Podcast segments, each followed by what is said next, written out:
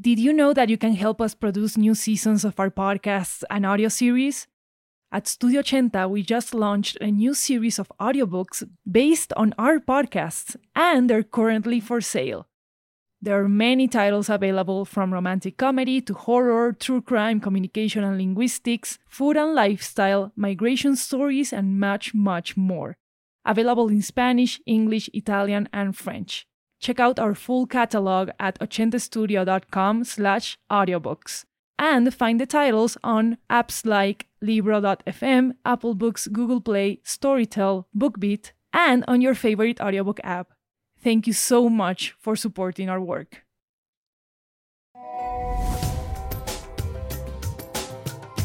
What's up? Welcome to How Not to Travel, a podcast about seeing the world differently. It's been a minute since we've posted, and that's because travel has changed so much since this pandemic started. So, for the next few weeks, we're going to break down how not to travel, COVID edition.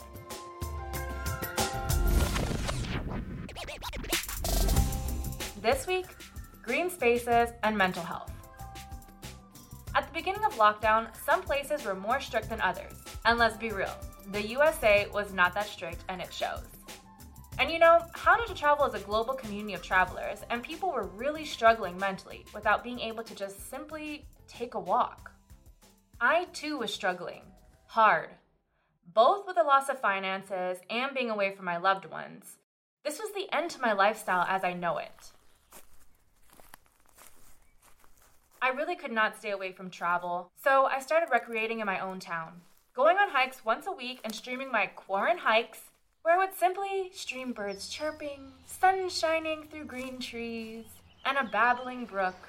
The responses were incredible. I had no idea I was bringing relief to so many thousands of people.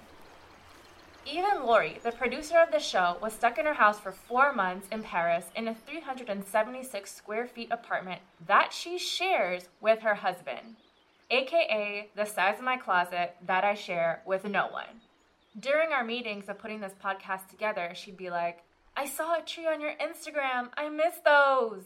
The trauma was real, okay? Fact. According to a study sponsored by the Environmental Protection Agency, the average American spends 93% of their time indoors. That's like the majority of our life, y'all. Inside four walls. But did you know that just a two hour forest bath can have significant impacts on our health? Did you just say forest bath? Yes, honey, a forest bath. Forest bath or Shinrin Yoku is a Japanese nature therapy technique shown to have real cardiovascular and metabolic effects that lowers depression, anxiety, fatigue, adrenaline, and confusion while increasing anti-cancerous proteins and relaxation hormones. I mean, who wasn't depressed during quarantine? Or still is? So, it made me think how are people who love the outdoors dealing right now? How is their mental health? This episode took a turn I wasn't expecting. Here we go.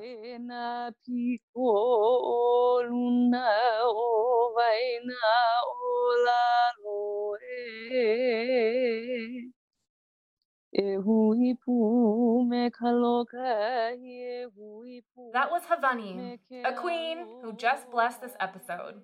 Literally, she just blessed us. She is the first ever woman artist to release a 3D album from Hawaii and an indigenous Hawaiian leader standing for the protection of Mauna Kea, the world's tallest mountain. Did you know that people have been protesting telescopes on this mountain for about 50 years? The money generated from this episode will be shared with the Protect Mauna Kea movement. You can also donate yourself here. Check our website. Aloha, my name is Hawane. My mountain is Mauna Kea. My river is Koakohau. And the land that raised me is Pu'ukapuaimea. And this is actually where I am right now, in the land of my ancestors, in the reign of the Kipu'upu'u winds. And, and so I'm here uh, bringing my mountain energy and river energy into this space. And from my heart to your heart, aloha nui. From my ancestors to all of your ancestors, aloha nui. Honored to be here to speak today. Isn't that introduction so beautiful? It's always an honor to speak with Hawane. For me, as someone born and raised on the island of Hawaii, hearing her words just has a way of grounding me, you know? Feels like home. Here she describes how Kanaka Maoli, or indigenous Hawaiians, are literally connected to the island within their being. So everything that is around us is also within us. So for me, I always go back to the genealogy of Mauna Kea, which is the tallest mountain in the world from the seafloor. And this genealogy tells us where we stem from, where we come from, where we root from. And so we have Wakea, who is the sky father, and Papa Vali Nu'u, who is a manifestation of Earth Mother, and they come together and they have Mauna Kea. Wakea and Papa Hana Moku come together. Papa Hana Moku being the um, the being that gave birth to most of our islands. I am the earth, and the earth is me. I feel the most free and grounded and in my seat of sovereignty when I'm in nature, when my feet are on the earth, and when I'm breathing in clean air. I feel protected and safe and home in myself. And so I look back into, you know, my memories and every time I've felt the strongest in who I am, it's always been with my feet planted on the earth. I have struggled in my life with depression and anxiety. And so these things were, of course, triggered during this time, um, especially because I also have asthma. So for the beginning parts of the quarantine and when this was just reaching Hawaii, I felt deep fear in my chest. I felt deep fear in my body. Um, and I had to really ground in to like my tools and my practices and my rituals and my prayers to find my own center again because it's really easy to get knocked off of that when you lean into fear Considering how nature is the life source of Hawane and her people, I asked how she felt connecting back to the land. The depression started to lift, the anxiety started to calm because I was around my own mountain again. I was at home where, you know, my home is surrounded by trees that we can go and we can touch. And my own air of my own homelands that just is so different than the city we could actually go out at night and see the stars. And I didn't realize how much I needed that until I didn't have that. And so I uh, have been staying in the cloud forest of Kaloko, um, which is on Mauna Hualalai, Mount Hualalai. And that is the realm of Laka, of the goddess Laka, who is the goddess of the hula and the goddess of light. And this forest is full of ferns and full of ohia. Nature is so important, and this is why we need to protect our green spaces. What I didn't expect for her to tell me was how nature was under attack and still is during quarantine. The military is opening up our islands to RIMPAC. Um, so that's the Navy as well. And they're bringing 25 uh, nations to practice for war on our lands and on our ocean. It is devastating to hear the fighter jets come and bombs drop in the middle of our sacred mountains. And I lived close to Pohakuloa, which is one of the largest military training areas in the US. And I felt those bombs drop every day. Sometimes it was minute by minute. The most famous bomb that was dropped on Hawaii was by the Japanese during World War II on Pearl Harbor. However, what's not known is that the US government has dropped more bombs than any other nation. In fact, the US government has been dropping bombs on Hawaii since the 1930s and has dropped bombs ever since. That's like 90 years of dropping bombs on this one island group. It's because it uses Hawaii and other islands of the Pacific as a weapons testing ground. And it's possible that it contributed to a cracked water table, making the island of Kaho'olawe uninhabitable. All of these indigenous lands are like getting fucked up, sold, all underneath the disguise of the pandemic. The colonization of indigenous lands is not new, and it is ongoing. I called Filipina Kristy in Oakland from Brown Girl Green, a platform addressing the intersections of the environment and race. Let's see what she has to say.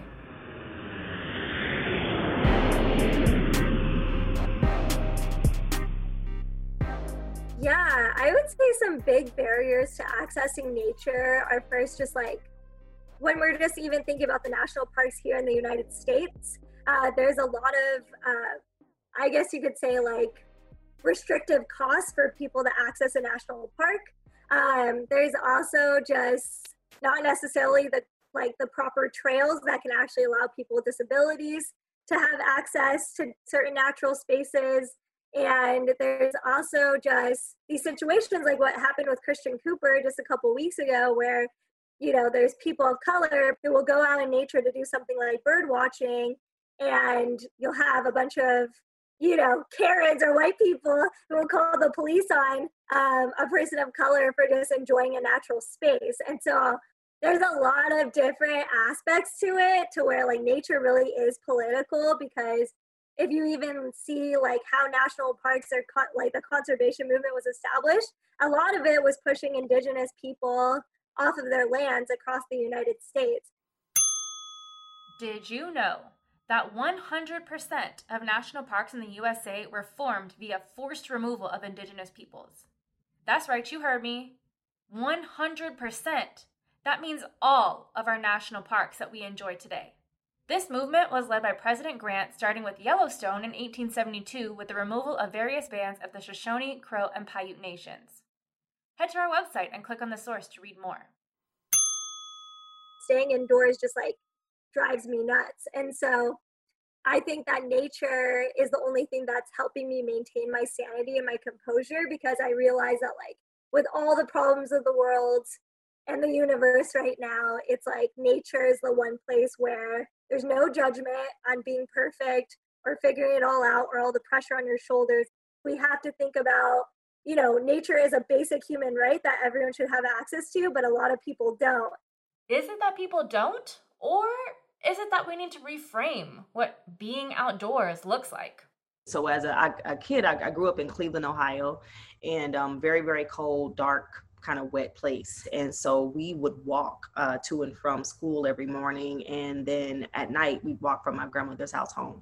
So I spent a lot of my time outside and kind of got a really awesome relationship with the outdoors, but didn't realize that that's what I was doing at the time. Um, and then moving on as a, as an adult i always wanted to sit outside at patios always wanted to be outside i never really understood why or made that connection until later in life that i had this like nostalgic connection with like outdoor spaces and then intimacy, right? Because that's how my mom and I would talk and like process our days and things like that. That's Kenya from Outdoor Journal Tour, a platform that empowers women through mindfulness and Mother Nature in Atlanta, Georgia. She and her partner Michelle contextualize what it means to be outdoors and what it means to heal. And while they have paused their Hike to Heal program, it isn't stopping them from getting outdoors, just like other hikers.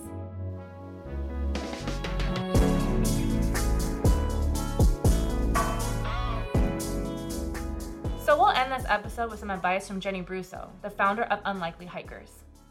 If you can find a park where there's not a ton of people around or like be able to get adequate space, just being able to breathe some fresh air. Like when I walk my dog, even when it takes everything in me to get out the door, I just feel so much better, like breathing fresh air and like just being of the world in a way. Um, yeah, so I would, I would just, I really do recommend that everybody finds a way to get outside and in simple ways. Um, that doesn't mean you have to go on some like crazy hike or like, um, you know, go to some like exclusive location and uh, just like think about the fact that, you know, nature is always there for us so, in this episode, we learned that during COVID times, access to nature is being stripped from Indigenous people and under attack by the military. People of color are targeted for enjoying nature, and that enjoying nature can look different to different people. So, whether you're stuck in a tiny apartment in France, watching trees on Instagram, or walking to school in Ohio, or sitting in a cloud forest in Hawaii, we hope that you're taking care of your mental health during this time, and connecting with nature is one way to do just that.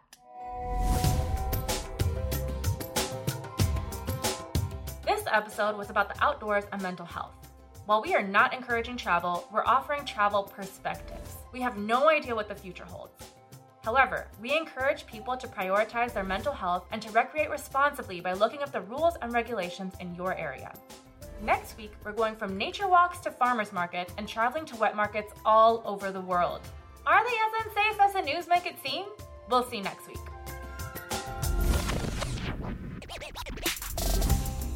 Transcripts are available on our website, www.ochentastudios.com, for the deaf and hard of hearing population. And sources are linked out within the text. You should go ahead and look up those sources because you'll get to learn so much more than what we can pack in a 10 to 20 minute episode. The host and producer of this podcast was me, Dr. Kiona. Executive producer is Lory Martinez, and this is an Ochenta podcast produced by Studio Ochenta. The sound editor on this is Luis Raul Lopez Levi, art was done by Tiffany DeLune, and the music was done by Gabriel Damaso. In addition, this season was entirely volunteer. All research, sound engineers, translators, experts, editors, and producers work for six months free of charge to get these perspectives to your ears. So, for the love of travel, if you learned something and would like to tip the creators and experts on the podcast, sponsor studio time, or sponsor a mic, community donations are accepted at Venmo, How Not to Travel, PayPal, How Not to Travel Podcast at gmail.com, Patreon, How Not to Travel Podcast to join in on the community discussions. It helps support all the people in the making of this podcast, especially during COVID times, if you know what I mean. I look forward to seeing you next week.